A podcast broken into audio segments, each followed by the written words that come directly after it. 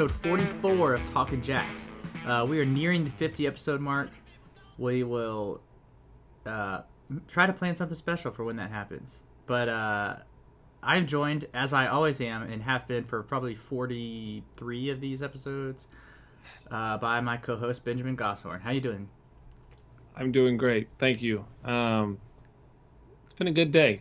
It's been, I'll admit, it's been less of a soccer day than yesterday, which I normally wouldn't admit is a good thing, but yeah, it was a lot of soccer yesterday. Oh my god. Yesterday was probably peak soccer day for Yeah. USL fans because, especially on the East Coast, Mm-hmm. because we could get up. You know, if you got up at 3 a.m. to watch France Australia, you have a problem. Because that that was I mean I woke up at 6 a.m. and regretted it. Yeah. If you woke up at 3 a.m. to watch that, like, speak to a doctor. Yeah. yes. But no, yesterday was peak soccer day. I watched five games, Mm. uh, including the best one, the Charlotte Independence. Yes. Which is why we're here, I suppose. Um, yeah, it was. Uh, there's a lot of build up to this game. It was uh, Southern Derby, of course. Um, first game of that uh, of, of always. Um, So, uh, and then of course there was the the rumors of a sellout and the expanded sportsplex seating.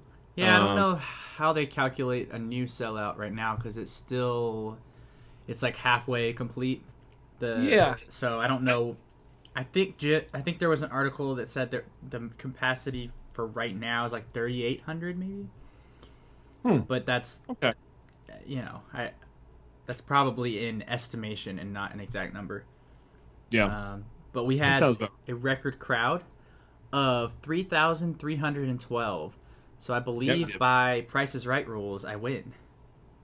Yes. Um, because I was way off. I mean, I was off, we were both off by more than 500. Yeah. Yeah, that was pretty bad. Um, I was not expecting that much, but it was nice. It was uh, it was a little more distributed than normal. Um, Yeah, with the upper deck seats, you can definitely t- spread out a little more. And I also Yeah. noticed it was kind of the first time that that middle section, the VIP section, was abandoned in favor of air conditioning and the balcony uh, because it's so Oh. hot. So not as many people uh, sat in that middle section, and so Oh. it looked a little weird. Good- it always, perspective. yeah, it always noticed. does. Yeah. But it was it was awesome to have that big of a crowd there, and and to have our friends from Charleston up there.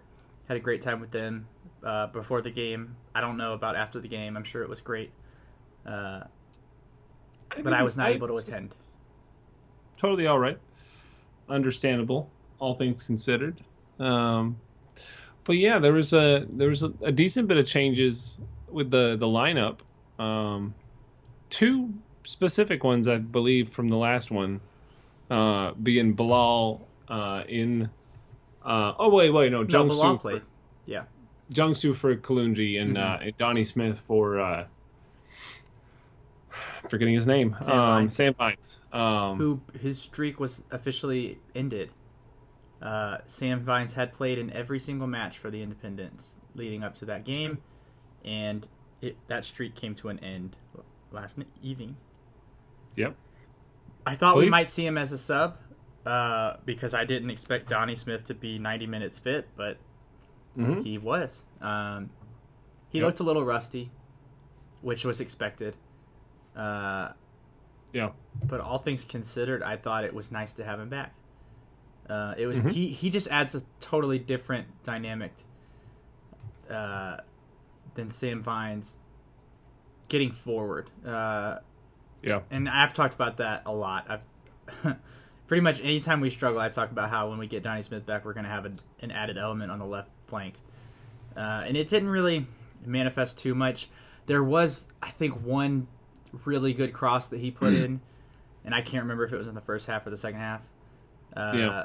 But regardless, he the only thing that was a little odd to me is that he wasn't on set piece duty because typically he's the one Oh, who yeah. he does the corner kicks, free kicks, pretty much does all of the deliveries. Uh, so I don't Mhm. know if maybe that's just uh get give him some time to get his touch and feel back, or if Foster has officially taken that duty. Well, I guess Foster and, and Herrera kind of shared it last night. But Yeah. to be honest, they let the, the set pieces left a lot to be desired, especially when when Foster was on the ball. Yeah.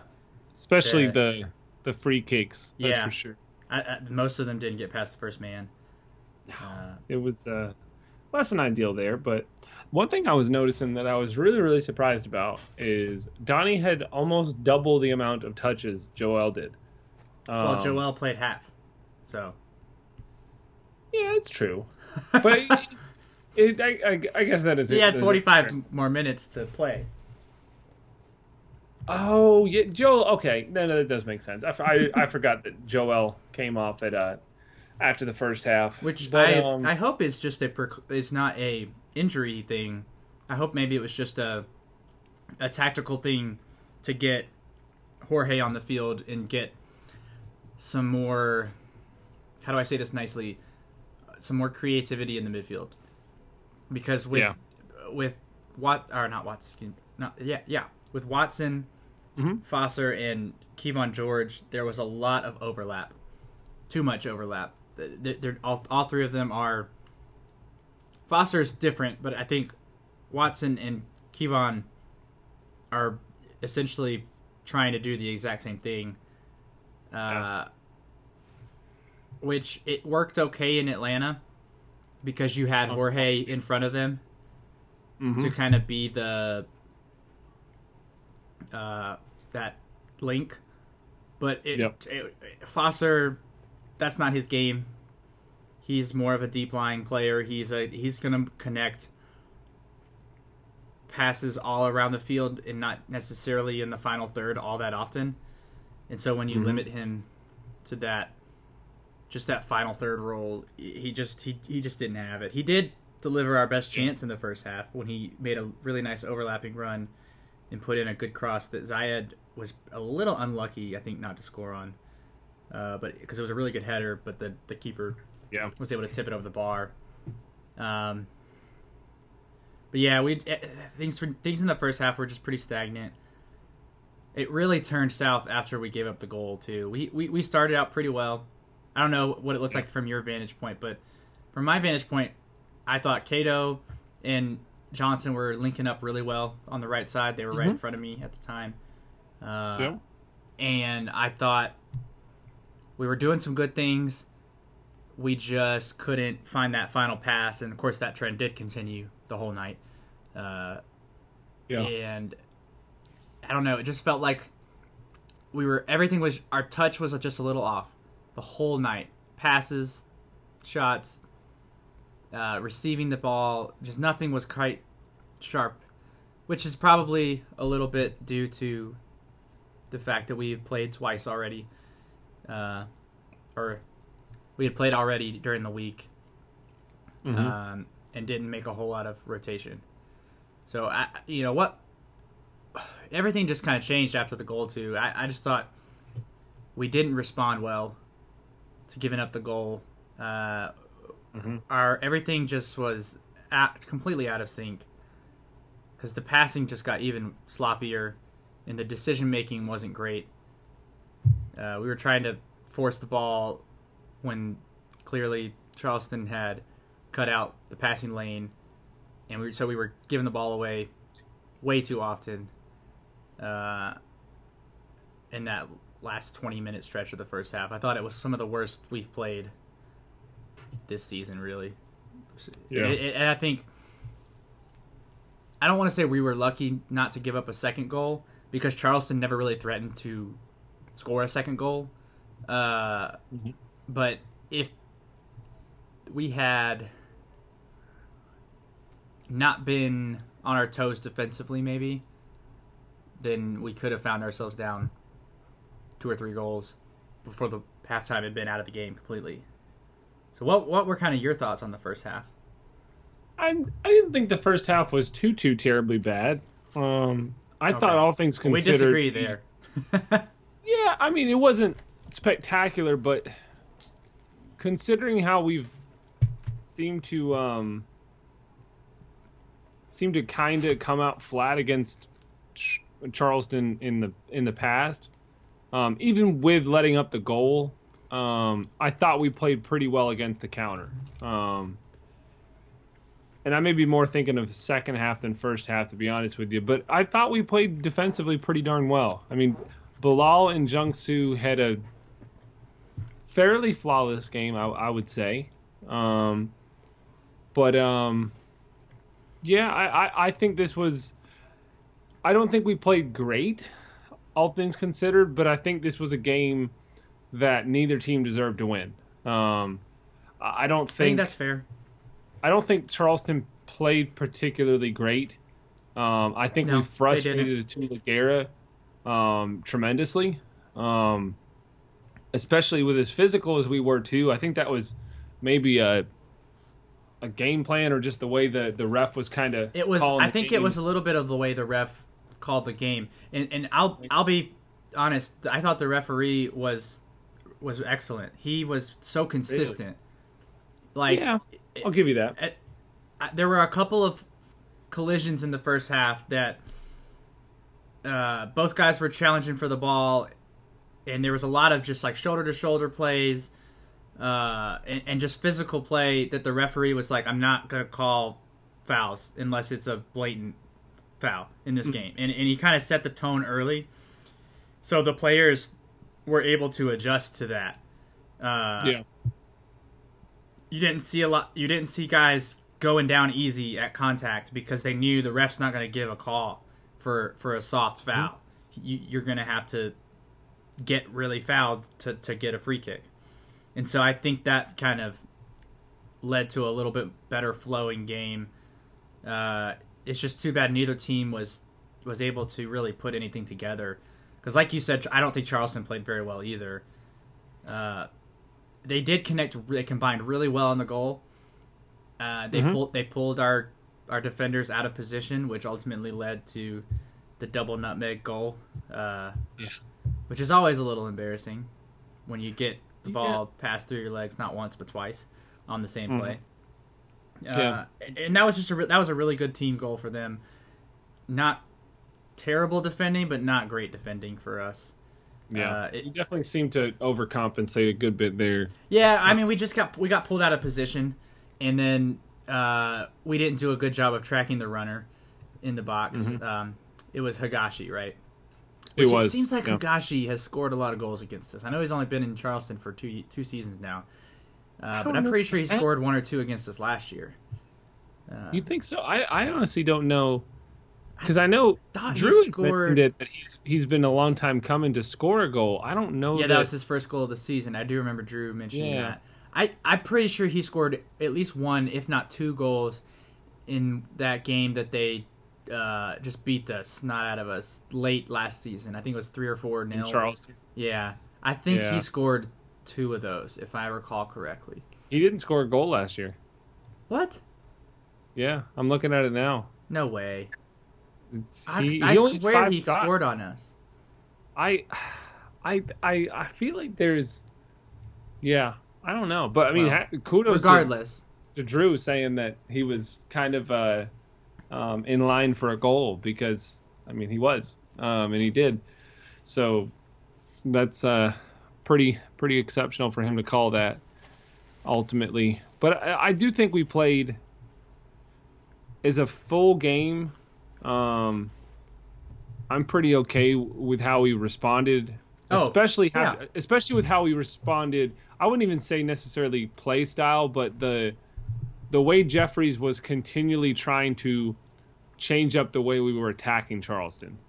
Um, granted, we were doing a lot of um, ground passes and not necessarily some long passes, which I'm okay with because I don't think that's going to beat Charleston. Um, I would have liked to see a little bit more through the air to take advantage of Zayed, um, with having Donnie Smith and Joel in there. Um, it would have been nice to see that a little bit more. Um, really, as much as Watson didn't necessarily look 100% comfortable on the far on the right side in the latter part of the game, he did pretty good. He did better than I would have expected him to. I thought he was Um, fine out there.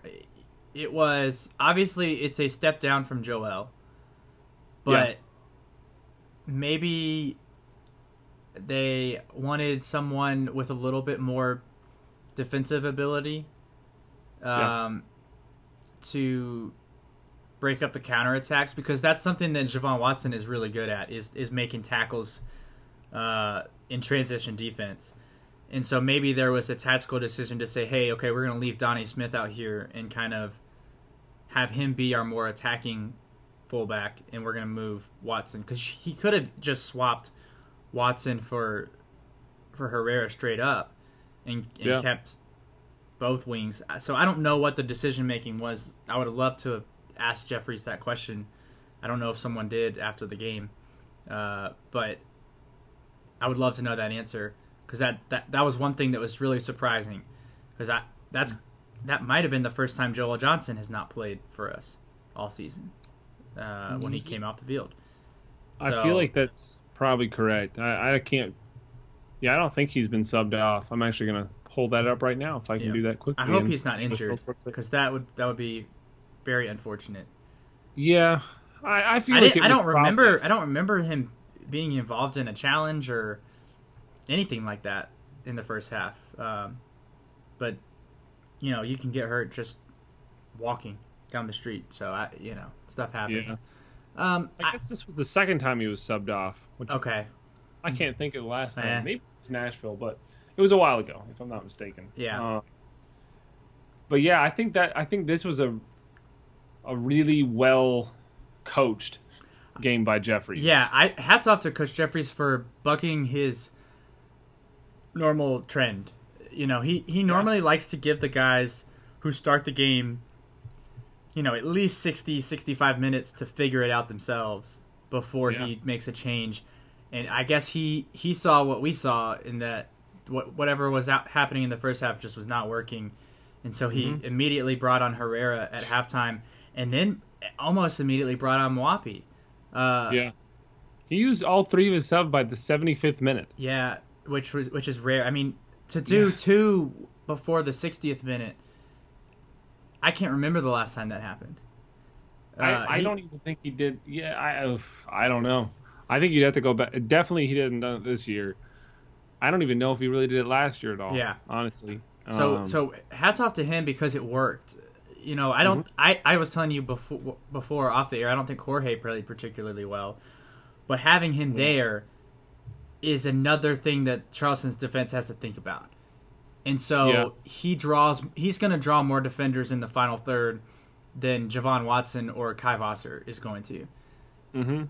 I think he played. He didn't have a much of an impact statistically, but I think he provided a lot of um, uh, selfless runs and a, a lot of support Yeah, for I think his. And- I think his. He just and was. all He just wasn't able to get into a good flow. Like he, he wasn't Yeah. very accurate passing. I didn't think.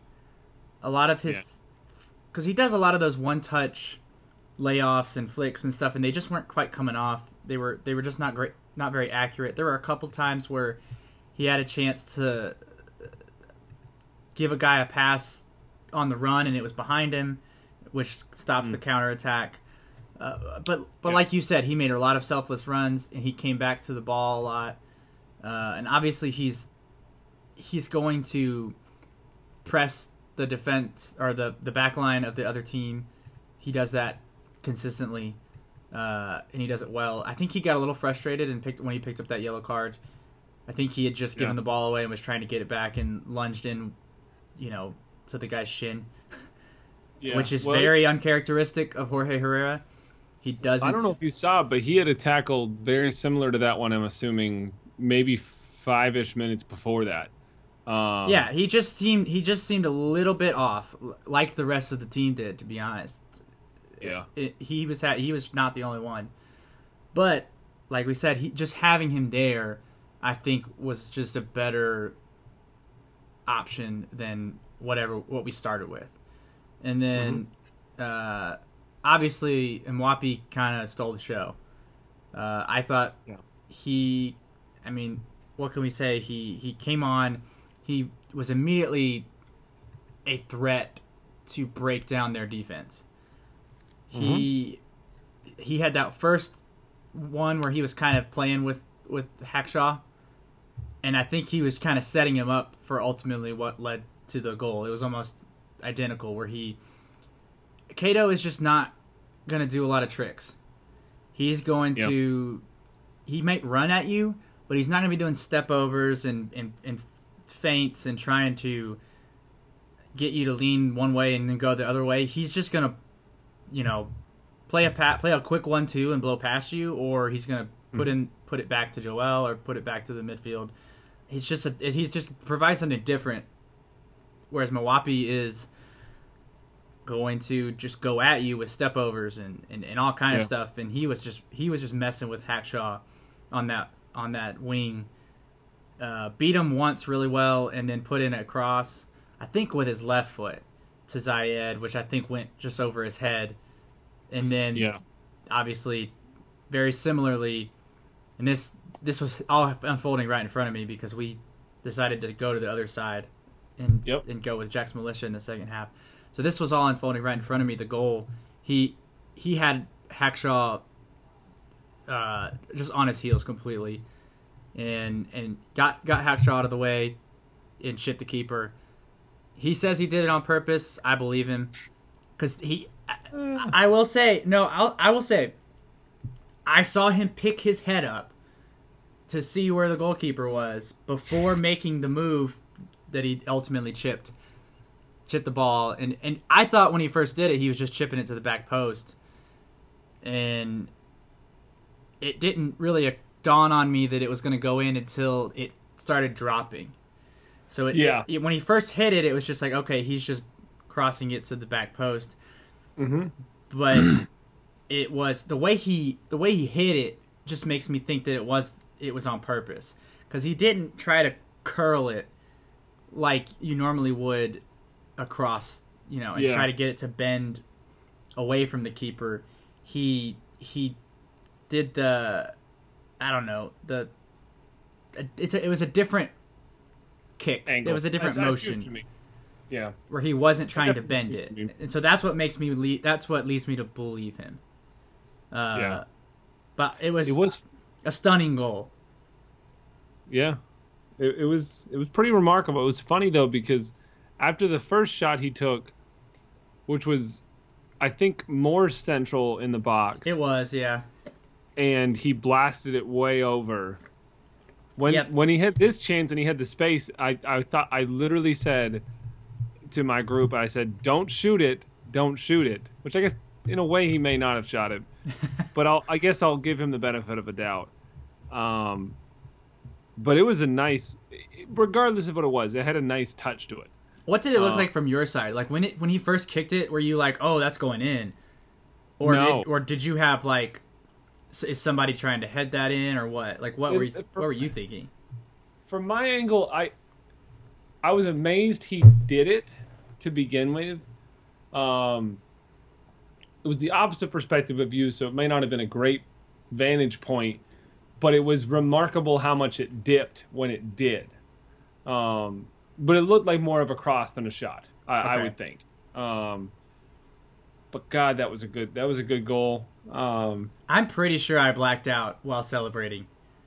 yeah, That I, was uh, that was like the highest of highs on the Yeah. on the scale of goal celebration with with the with Jack's militia at least. yeah, it was- I It was fantastic. Mm-hmm. I celebrated by chugging my bandito. There you um, go. I, I will be making a GIF of that. There is a Oh, they got video of me. Did they Um, really? They did. I'm just yeah. glad they didn't get video of me. No, because you were just going crazy. because I don't know what happened. Like I, I'm I'm Yeah. half joking, but there are I I'm not totally sure what I did to celebrate. okay. I just know that I screamed a lot. Yeah, I uh, I will definitely agree with that. That that one that goal felt just about as good as was it Ottawa the game the game where Lewis Helton scored really late. Yes, the Ottawa? Okay. Ottawa last season when we were really struggling, and we got that point. Okay. That was a good. That was a fun goal too. Yeah. That it's was actually pretty was- similar circumstances, just a much a, a less lesser opponent in that one, I guess, than this one. 'Cause I I Yeah. I think part of what made this goal so special too is that it was it was against Charleston. Oh yeah. Like, where do you rank? Do you, like, do you think this is a important goal for the club in like club history, or do you think this is just like a really great goal, but not not going to be? It's not going to be like one of Slogic's game-winning goals that you remember several years later. You know what I mean? That's a really good question. I don't know that it's necessarily a remarkable historical goal. I don't know if I'd go that far. Um, but I mean, it is the first time we scored against Charleston, and I'm about to In try a to very long out. time. Um, we had not scored against Charleston. Oh God, is that right? 2016. Yeah, August third, 2016. At least it was late in the season, sort of. Yeah, I mean the game before that we scored three goals, so I mean there's that. But But yeah, I, no. During this game, I was thinking to myself that we were gonna have to come on this podcast and be like, "Are we ever going to score against Charleston again? Much less, are we ever going to get a draw or a win against them again?" Like I was just, I was like, "Oh, I'm dreading this," and then that happened, and it was magic. hmm I, I don't know. I, I will remember it fondly. I think, just because of the. It felt important at the time. I don't know I maybe think it's maybe it's maybe it's super recency bias. Uh, Yeah. but it felt important. Uh, I think it's if we leave that game with a 1-0 loss after all that, all the ch- all the changes we made, Jeffries' ch- alternating everything in formation and players and literally literally using everything we've got, and we don't score a goal there. That's I, I don't want to go into a Richmond game like that because Yeah. we're going to be at Richmond again, which we did. We dominated them last time, but it's still still a different game. Still going to be a, a new game, um, th- especially going into a streak where we're going to be playing a lot of games back to back. Um, Yep. As far as a confidence booster and a a morale booster for everybody, um, I think it's huge. Um, I, I it could go a long way to propelling us to continued success this year. Um, Yeah, I think But I that's really a good think- point. I think maybe how that goal is remembered does kind of depend on future results. I, I think that's a good point. Yep. Because if we flame out and don't make the playoffs, nobody's going to remember that goal. You know, other than, well, that was Matthias' first goal. But yeah, it's. Uh, I hope it's one that we get to remember, you know, at the end of the season and say, "Hey, that was a big turning point for the team." Because you know, I tweet, I, I said that at, I said after the game, I was like, "This was a, a point that we full, that we didn't really deserve." If that's what it felt like. No, I would, I would definitely agree with that. I think that there's is even though Charleston didn't, didn't play great, they did everything they needed to, like Charleston normally does. I was about to say, us. like they do, they are so consistent. They do, they did what they always do. They they pressed a little bit early. They they attacked a little bit more early. They got their goal, and then they just sat, and they just waited, and then they pounced on loose balls and tried to break on the counter. And they they did a couple times. They they scared me. That one where they had like it was almost a one on one with Dykstra and and um. I'm not Gordon sure. Wild. Was it Guerra? Or it was wild. Wild. Was it Wild? Pretty sure the one he skied over because no, that's that's not what that's not the one I'm No? thinking of. I'm thinking of the one that he hit into the side netting. I can't remember if that was Guerra Oh. or I'm pretty sure that was Wild. Garrett didn't have a shot. okay. That's another well thing I then, just noticed too. So it couldn't it have wasn't been Guerra. It must have been Wild Oh, then, I'm pretty sure I don't it was. I don't think it was Higashi again.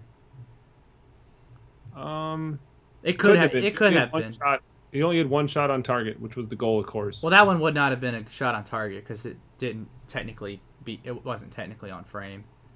Well, he, well, my, I misspoke. He had just the one goal or one shot total. Oh, okay. Must have been So wild then. These stats make no sense. Who had another shot? This is impossible. Okay, Mueller had a shot, but it obviously wasn't him. Okay, this makes a little bit more sense. Okay, yeah, it must have been Gordon Wild. Um, but uh, but yeah, I, I think as far as a player that really stood out to me, um, Jake Ehrman played really good yeah. he came in and played really really well. Uh, he he provided a connection between the the back line to Herrera and the different players up front. Yeah. That he- was really good. His he I think I said this early on. He he looked like he almost was filling in a Lewis Hilton role. Um He was very central when he, uh, which is was surprising to me because usually Mm-hmm. when he comes on, he's hugging that left side pretty well. But usually when he comes on, he comes on at left back for Sam Vines. So th- Yep. so this was a little different. He came on for uh, came on for Alex. So he was Mhm. He did basically what Alex does. Just Yeah. instead of cutting in onto his right foot, he's he's left footed, I believe. Uh, he completed all 15 of his passes, which that's something. in 15 minutes, that's that's pretty decent. I mean, I don't Yeah. I don't remember any of them being particularly like outstanding, but it's harder for me to see those from my vantage point. You know, Yeah. you you see them a lot better when they unfold unfold in front of you. I do Mhm. wish we had seats behind the goal because I feel like you can see the game a lot better from behind the goal. But maybe That's that's, a grass is greener on the other side thing. I don't know. Potentially. I've I've always thought that you would see more maybe things play out, but I, I still like a central as much as central as possible view of the game because you get more depth, I suppose. Maybe not depth. I don't know. Yeah, the But, best um, the best seats in the house might be the new ones though. Just based Yeah. on based on the pictures at least. Uh, yeah, the, and it, I don't want to complain, but I will. There's so many people walking around during the game. There's so many people. That's one of the reasons we moved. oh my god. That that's the I don't know only downside to having a great attendance night is that yeah. there's so many more people and we're both of us in our normal seats we're too low. So that Yeah. if somebody walks in front of us, they block they block our view of the game. I literally missed Charleston's goal because yeah, you it. told me about that.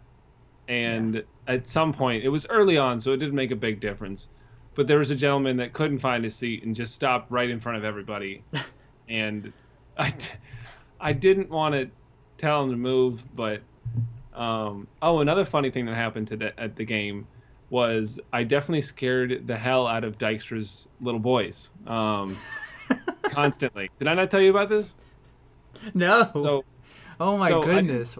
what yeah, I did you didn't do? Realize it. Um, it was just me, the normal yelling that, that I do. I didn't realize it until halftime. Um, but there was two ladies and and I guess two or three children that were uh, were at the game. Maybe just been the two, but um, they uh, they were they were sitting right in the VIP section, and one of the kids just kept looking at me whenever I said anything, whenever I yelled or screamed or whatever. and then at half, they they specifically like cheered for Dykstra, and I was like, oh. But yeah, it, it was it was pretty entertaining. Um, well, hopefully you didn't Yeah. say anything bad about no, Dykstra at that point. Didn't say anything bad about Dykstra, thank God. Um, To be fair, we haven't said anything about about Dykstra in several weeks now. We're we're Yes. both we both pretty much turned the corner on him. yes, I I am very much pro Dykstra at this point. I am uh, a fan of his. I would I would. I Well, we were always fans. We were just like confused. He he was not playing very well for a while there. Yes, he he had he had his bumps, but I think he's securely uh, rooted himself and, and figured out his his play style in accordance to how we play, I suppose. Yeah. But uh, Yeah, Yeah. overall, I think getting a point there is huge. Uh, like Mhm. you said, it's it's huge for morale. It's huge for obviously the standings. We were able to stay in the playoff positions. I think we dropped to fourth or fifth though. Yeah, Uh, I think Nashville's victory we're fifth now. Yeah, but I'm not going to complain about that Yeah, because I'm okay with it. yeah, Uh, because of um, who it was against. Yeah, yeah, we are fifth now. Um, we are, but we're one point below them. So, Oh man, it's real still- congested still. well, we're we're still only eight points below Cincinnati, but forget them. They they're good, but Yeah, and like eight points below us is like last place. So that's true. it's fair. very congested. If you if you want to see the difference between the Western Conference and the Eastern Conference, just look at the two tables and compare uh, where the like where the top four teams are points wise. I think the Western Conference teams are like three or four points ahead of all of the Eastern Conference teams, one through four. Just because Yeah. the bottom of the West is a cupcake. Mm-hmm. Although shout out to OKC, uh, Callum Ross and Jaime Siaj both scored in their win. Uh, they have been Yep. struggling, but they have won two in a row. And Jaime has Jaime scored a goal in each of those wins. So it seems like Mhm. maybe maybe Ross and Siaj are really putting their stamp on their club, their new club. So good for them. That's what it seems like. It's uh, it's always fun when you see that. It's Yeah, it's unfortunate because I, I don't have any like- ill will against most players that have left us. yeah, I I don't I couldn't say. Oh, and Brian Brown scored. I almost forgot about that. Oh yeah, He- I did well. see that actually. Scored a penalty, right? It was it was a penalty, um, which still Is- technically counts. Is he still in Reno? He is still in Reno. Probably Yep. getting a lot more playing time now that Dane Kelly's gone. Yeah, I think he's their main striker at this point. I haven't kept track of it too much, but I would Good for him. venture to say he's uh he's their main striker. But Speaking- anything else? Oh, I was just gonna say I was gonna transition us. I had a really good transition, so let me do it. Oh no, transition. So speaking of former Independence players, there was a former Independence player in attendance in Enzo Martinez, and we have a listener question about Enzo Martinez. Mm. Richard asks, uh, "Just how awesome is Enzo Martinez? Pretty, pretty damn awesome. I Yeah. know he was out there smiling and taking pictures and signing autographs for everybody. Uh, obviously, he was going to do that because he's a, he's a great guy, great human being, great soccer player, all of the above. Uh, it was really great to see him. He was just he just seemed very. I don't know. He seemed really happy, which is which Yeah. is great. Uh, Tell he felt like he was at home. yeah, And, uh, it, it did feel like that. It was a little bit of a homecoming. Yeah. Uh, and it was just it was cool to see everybody take you know, line up to get stuff signed and take their picture. Uh, I regrettably forgot to get anything to get him to sign. Uh, felt really stupid, but I had planned on uh, just bringing like a piece of paper and having him sign it, and then later putting it in a frame along with the photo that I took that they, that became the T-shirt and all that. Uh, Yeah. But completely forgot to bring the paper, and so I didn't have anything at the moment, and I was just like, well, oh well. Yep. So it felt like to miss opportunity there. Well, the good thing that I learned is that he is a friend of the podcast, which we're now officially stamping. He said that he liked the podcast when I met him. So, Yes, yes. that's awesome. He may never he may not have ever been on the podcast, but he still likes it. That's great news. Absolutely. Uh, there is a second part. Yes, validation. There is a second part to this question, so I'm, let me get to it. Uh, Oh, it yes, says, if he could have played for Charlotte last night, would you have started him, and whose spot would he take? I'm going Anyone's to say yes. I would have started him, and I would have put him in in instead of uh, Foster. I would have put him there. I may not have. I don't think I would have taken Voser out necessarily. I think I would have gone with a midfield of uh, Kevan George, Kay Voser, and Enzo. Yep. I would I would 100% agree with that. Uh, that uh, that option. I've been Um, I, I've actually thought about that a little bit, just because I, somebody else kind of asked, just in a conversation, like where do you think we would be if we had Enzo? And so I, I was kind of already thinking about that. I don't know where we would be.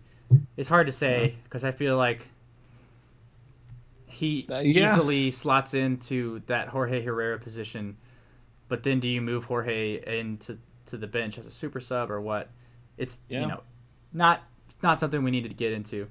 Uh, Yeah. Where would you have if or would you have started him? And would you, which I- person's spot would you put him in? Absolutely, I would have done the exact same thing you would have done. Yeah. swapped out Voser for Watson and um, swapped Watson out for for Enzo. Um, I I miss him desperately, but I am still very happy for him. Yeah, I, I Um, agree with that. Yeah. If uh, if the Rapids ever want to send him down for a loan, I don't um, think so. I think he's played like every every game for them except for one, or I think, and he was like injured or something. All, So. all I'm saying is we just need five games, so he's and then That's true. we'll get him ready for next year. That's all. That's all we need. yeah, they're in a rebuilding year, anyways.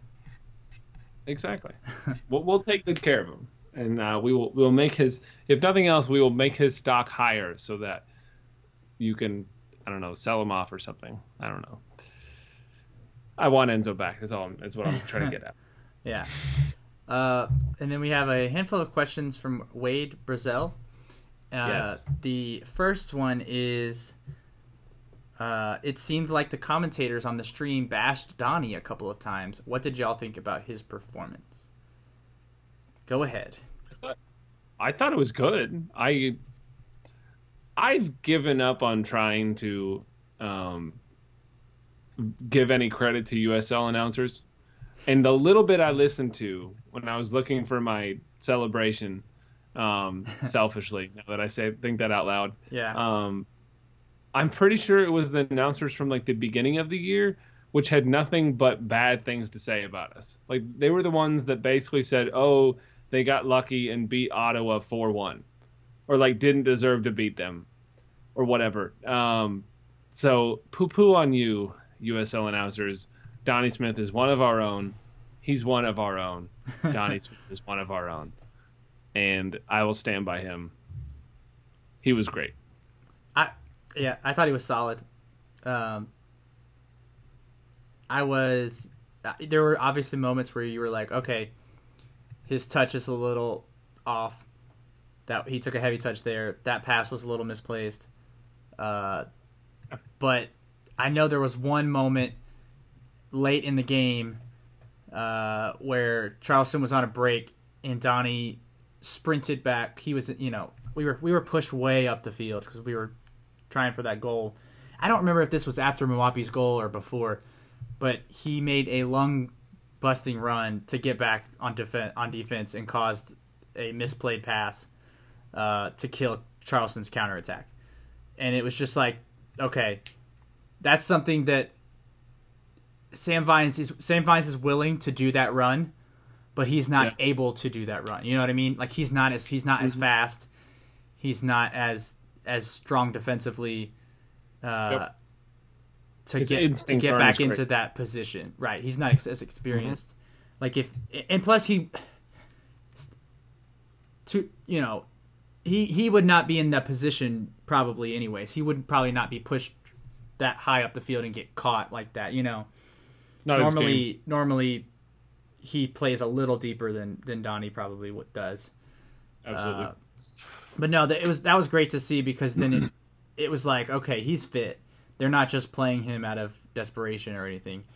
Like he can because he this was late in the game and he made a, a full sprint and and didn't pull up or anything like that. So I I will like I would say I would like to see him back on set piece duty because I think he is very dangerous in that uh, aspect of the game. But no, I don't know what they're talking about uh, bashing him because I, I I thought he had a good game. Get out of here with that mess. Yeah. So next question is, speaking of Dykstra, when will Dykstra stop conceding stupid goals that he should easily save? I I will disagree with that honestly. Um, I will. I I I, I, think so too. yeah, I don't think it was a situation that he couldn't have saved it, but I don't. The defense put him in a really bad position. Yeah, that's exactly right. And- I think he did everything he could have done in that to stop that goal because the runner was not picked up. So his only chance to save that is to come off his line and beat the player to the to the pass, and he didn't beat him Yeah. to the pass. Uh, Mhm. And I yeah, think he could have came off his line a little bit quicker. I'll say that. Yeah, but, But if he comes off his line any quicker, and then the and then I don't know. I, I feel like that's a catch twenty two because he he in to like in his defense, uh, I forget if it was Bilal or, or who was there was somebody right in front of the ball. They just passed it Hmm. through their legs. Like that's not Yeah, something that should happen at this point. level Yeah. you gotta you gotta you gotta close down with control and not allow them to pass it through your legs at the at top of the 18 yard box. Uh, but no, I thought he did everything he could have done. It was unfortunate that it went through his legs and probably looked a lot worse than it was. Because I know that always makes it look worse when it goes through the keeper's legs. Uh, but I think he did everything he could in that situation. I don't think he's given up a, a bad goal in quite a while, to be honest. I don't think he's really been at fault for a goal since maybe NCFC. Let's stretch him back a while. But That game didn't happen. Sorry, I don't recall. who? What's that? Yeah. Uh, I will. Uh, I will stand by him. If there was a Andrew D- Andrew Dykstra fan club, I would be the president. I'll say that. I I'm a All big right. fan. Of, I I feel very confident in his goalkeeping at this point. I feel like the Andrew Dykstra fan club is just where you go and drink beer that he's made with him, you and just be, and uh, just uh, he, you let him tell you about the brewing process or something. We need to we need to do that. We should sponsor that event. Yeah. Dykstra's Andrew Dykstra Dykstra's beer beer, club. club, sponsored by Talking Jacks. There you go. Let's let's pitch let's pitch that month. idea to the Independence. If anybody Yeah. from the Charlotte Independence organization is listening, have your people call our people. Just email us. uh, And to correct it, our people are us. yes, that's us. TalkingJacks at gmail.com. If anyone else Yes. is interested in getting in on this sponsorship while you can, email us. TalkingJacks at gmail.com.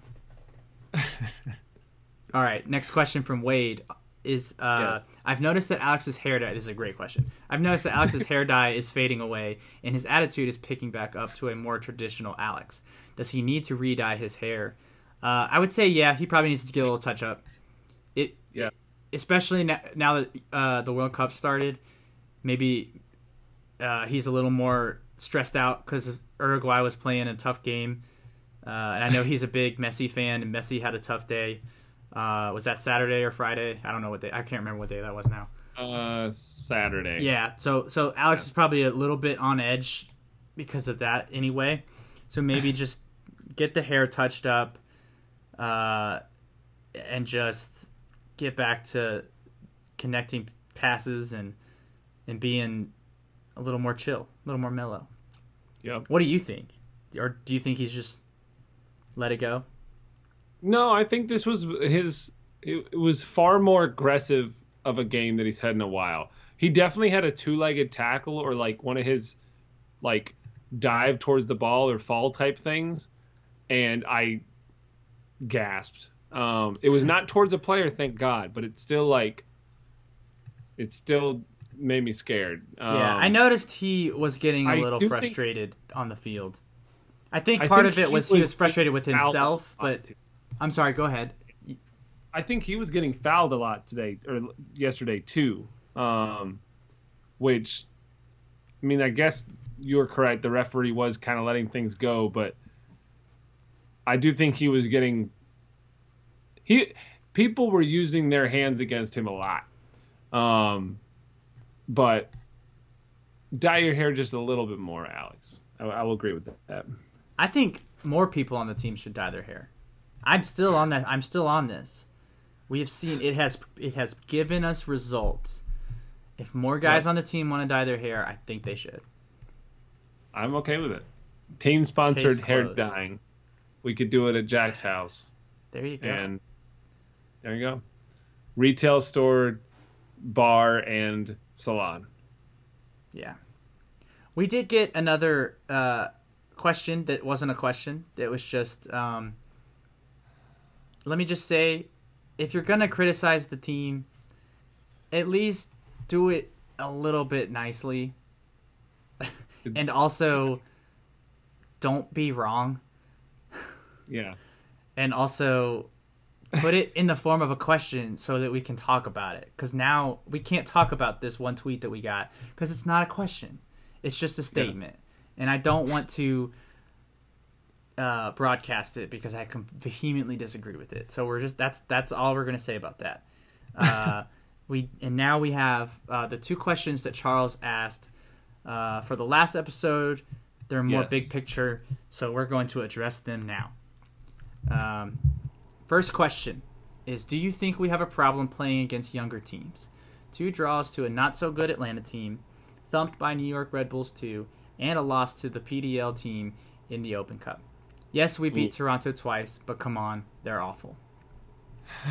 So Ben, what do you think? I forgot about we- the last part of that question. yeah, Um, I will. In a way, I don't think it's a a reason to be concerned necessarily. Um, I don't think. I think if that first Atlanta game, if we play them at home later in the season, they don't draw against us. Um, and the baseball field had a, a very not that not even that it was a baseball field.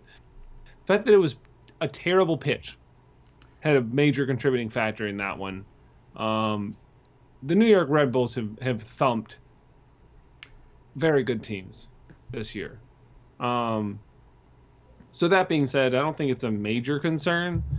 I think it's more about uh, the Red Bulls' play style compared to their youth necessarily. Um, yeah, that's how I'll answer that question. Okay.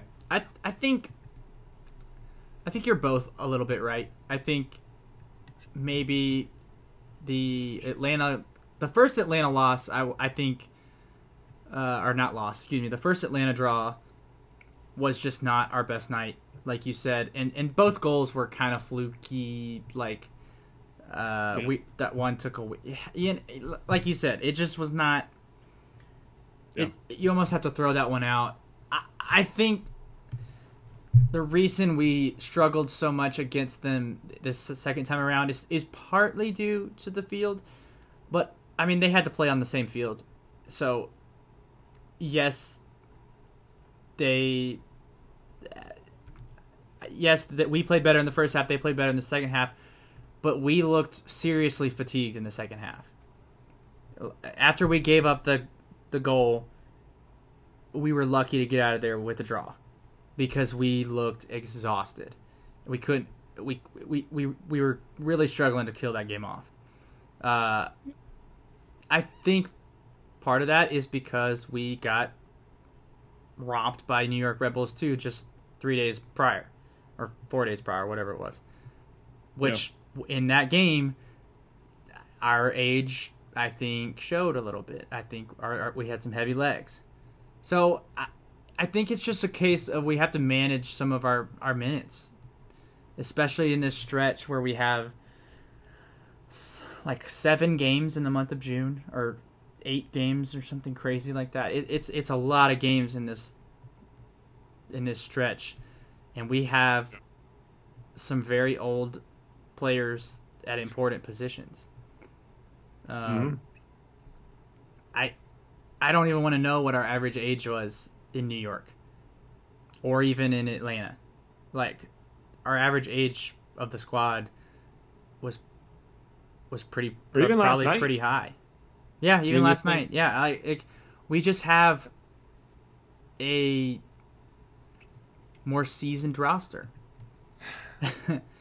uh we always have had experienced players, but when you have, I think three guys over the age of three or four guys over the age of thirty four, and then more than that over thirty two. Sometimes it's Yeah. going to show when you're playing against teams that have sixteen to twenty two year olds.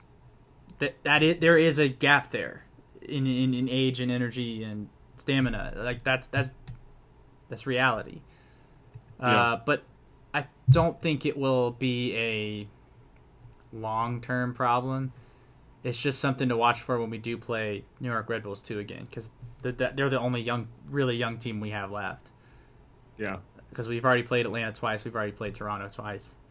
Um, Bethlehem could be younger too. yeah, that's Uh, true. Bethlehem is going to skew a little long, younger, but to be honest, they don't.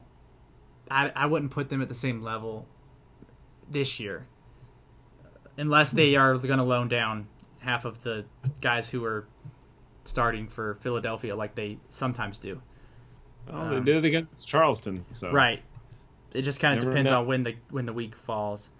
But they're using so many of those guys who played in Bethlehem last season uh, with the with the main squad in MLS this year that it's a little bit different, I think. It's fair. Uh, but I it's a trend. Um it just kind of depends on the situation, really. If if we're coming off of a short week and we have to play two of these teams in the same week again, then I think it's going to show. But Yeah. if it's just a one-off and we're not on a short week, then then maybe it won't be a big deal. I, it's hard to say too, because it's age is obviously not everything, but it, I think it does make a difference. it's a factor. Yeah. So, last question of the episode: Are we overperforming right now in the standings? We've only played against four game, or we've pl- only played four games against teams in the top half of the East. Five now, um, and of the four, we of the five, we've won once. That's still true. Um, what do you think? Do you think we're overperforming? We kind of addressed this a few weeks ago when Jason asked us if we were in a false position, but we can talk about it again briefly. I don't. I don't think so. Um, I think if you if you look at the people that are in the playoffs, I 100% think we're a playoff team. 100%. They- I, I would be astounded if we don't make the playoffs at this point, unless something changes. Um, I think Indy 11 I haven't seen very much of, but I don't think they're very consistent. I wouldn't think they haven't really beaten anybody that I can recall of of major note. Yeah. Um, so I think we're still a little bit about above them or around them, which we are. We're, we've got a point more than them. But I guess they do have a game in hand now that I actually look at that. Yeah, that's another thing that's always going to be a little crazy is teams have games in hand left and right, all up and down the, the schedule. It's just not consistent because the schedule's not balanced and all that. But I, Yeah. yeah, I, I kind of agree with that. If you if you go look at everybody else's resume, so to speak, everybody's probably got a win that you are impressed by, and everybody's got a loss that you're like, what the hell? So Yeah. it's it's that way, and this it's just it's just that it's still kind of early, and the the USL schedule is a little weird. You've got some teams who have already played. You've already played twice. Like we've already played Toronto, Ottawa twice. We're about to play Richmond for the second time. We've played Atlanta twice already in the first half of the season, and that's a little Mhm. weird. Uh, Yeah. So it's it it may be, maybe we are overperforming, but I don't think we're the only ones. If that makes Yeah. sense. Yeah. I, I don't know that Nashville's. I would be surprised if Nashville finishes fourth. Oh really? I'll say that. Okay. I think they're obviously on a hot streak. They are now the Yeah, because the Courage lost, so they're officially the hottest team in North America. But- yeah. I mean, I don't know. I I I still think think they've still got a ton of talent, but um, I don't know. I, I would be kind of surprised if they finish fourth. Okay. Um, I think I haven't seen enough of them to judge. I, I it seems like they they remind me of Rochester a little bit. May maybe Yeah. a little more attacking. I think the biggest thing they But- have is depth. The fact that they're keep, they have Papa Mensah coming off the bench, and Yeah. he scored like five goals in super limited time. It's deadly. And Matt Pickens is stupid good. Yeah, If if you get a chance, go and look at those highlights for Nashville and NCFC, because I mean it was a 1-0 victory for Nashville. I mean, I saw the only highlight I needed to see, which was the goal that gave them the the victory. Yes, and a loss for NCFC. Yes. um, just in case anyone was curious. Um, but I, I would even venture to say that, that the top eight right now are probably going to be the top eight at the end of the season. Just in a different order. Let me look at Yeah, because that seems like a I'm hot not- take. I'm not I'm not going to bet anything at this point because the Rowdies are probably going to get their stuff together. Are the Rowdies currently out of the playoff race? The Rowdies are tenth. Oh, pfft. Yeah, they're They've out of the playoff race by two points with a game in hand. That's true. Yeah. Okay. No, But- I, I I disagree with you. I don't think that's going to be the playoff picture at all. Really. Who do you, so you? Uh, I'm assuming you're thinking. I, Tampa's going to be in the playoffs. I am willing to bet on that. I don't know, man. So you're swapping the Rowdies for New York Red Bulls, I'm assuming. No, not necessarily. I don't know who's going to fall out. Yeah. Could be us. You know, like it's so congested. We are only three points clear of the playoff line at the moment. Yeah. Bethlehem Steel is in ninth place with 19 points, and we are at 22. Or we're four points clear. Excuse me. It's probably going to come at the down to the I was same looking at thing the that happened last line. year, where it's going to come down to who we're playing at the end of the season. If I if I had to make a really easy guess, which is not that great for us because we play NCFC, the Rowdies, Penn FC, which whatever, and Oh, oh, whoa, whoa, whoa! Excuse me. Penn FC drew Louisville in Louisville, so let's not get too hasty here. yeah, that's true. I know that they were bad to start the year, but it seems like they've turned a corner because they're right up there too. They're at 18 points, same as the Rowdies. Yeah. I, I, I think Ottawa could even make a run and, and get into the playoffs. I don't They're know. only four. I- they're only four points off the playoffs right now with a game in a in hand. game.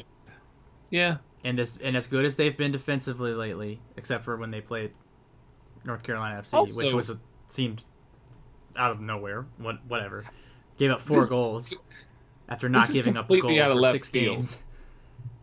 and I but I think this happened last year. How in the hell has Louisville only played 12 games? Probably because they share their stadium with a baseball team, and it's also baseball season. And they had that one game. Uh, po- they, uh, they can't not- Postpone. They got postponed it. Yeah. Yeah. it's still. I swear that this point of the season last year they had played very few games. Hmm. It's. I'm sure it's a schedule thing. USL. I USL. You're up to something. Conspiracy theory. Why would that be a conspiracy? That wouldn't help Louisville. They've had more rest. Yeah, well, that, And but I- they're gonna be. I mean, like last year, they had to play a bunch of games right before the playoffs, so that would that could hurt them more than it's gonna help them. I'd rather be more rested at the end of the season than at the beginning. Yeah, that's fair. I guess that, that's a fair point. Yeah, get your tin um, tinfoil hat off. I there's something going on with Louisville. I don't like it. There's something in the water. I don't Yeah, know. I, I think th- I think we're gonna see a lot of shuffling in the table as the season goes on. I I wouldn't count. I wouldn't count really anybody out in the in the playoffs except for maybe Atlanta, maybe Richmond, and maybe North Carolina at this point. Really, you go as far as to say four teams are not going to make the playoffs right now, being those four. I'm not. I, I, I said I'm not quite ready to say Richmond and North Carolina. I can officially okay. say Toronto and Atlanta are not making the playoffs.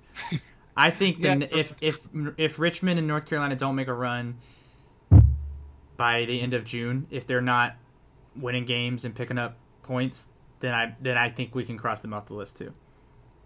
That's fair. I uh, I can agree with that.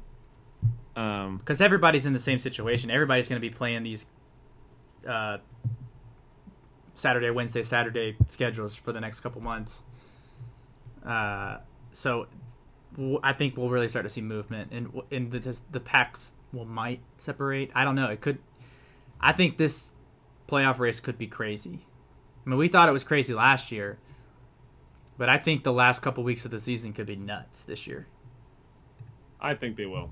So Um, but before we go too far there down the USL show rabbit hole, um, anything else you'd like to add about this week or nope. If you want me to talk anything else about the USL, you got to pay me. there you go. You know where my DMs are, Evan Villela. Does he listen to the show? I don't know that I know you guys are friends. I don't. I don't know that he does. Okay, well, if if you guys know who Evan Villela is, he'll probably be on the show and soon to talk about the Bethlehem game. Uh, Mhm. And if you don't know who that is, you'll find out in a couple weeks, or maybe less than that. I think we play them next Saturday. We don't do know. play next Saturday. or Saturday after next. It depends on when you're listening to this, I guess. Very true. So, yeah, that wraps it up. Uh, thank you to everybody, uh, Charles, Wade, and Richard for your questions. Uh, yes. if you have more questions, if you have more uh, event ideas, slide into those DMs. Hit us up on email. Uh, you know where to find us. Ben is the one with the beard. I'm the one with the hair.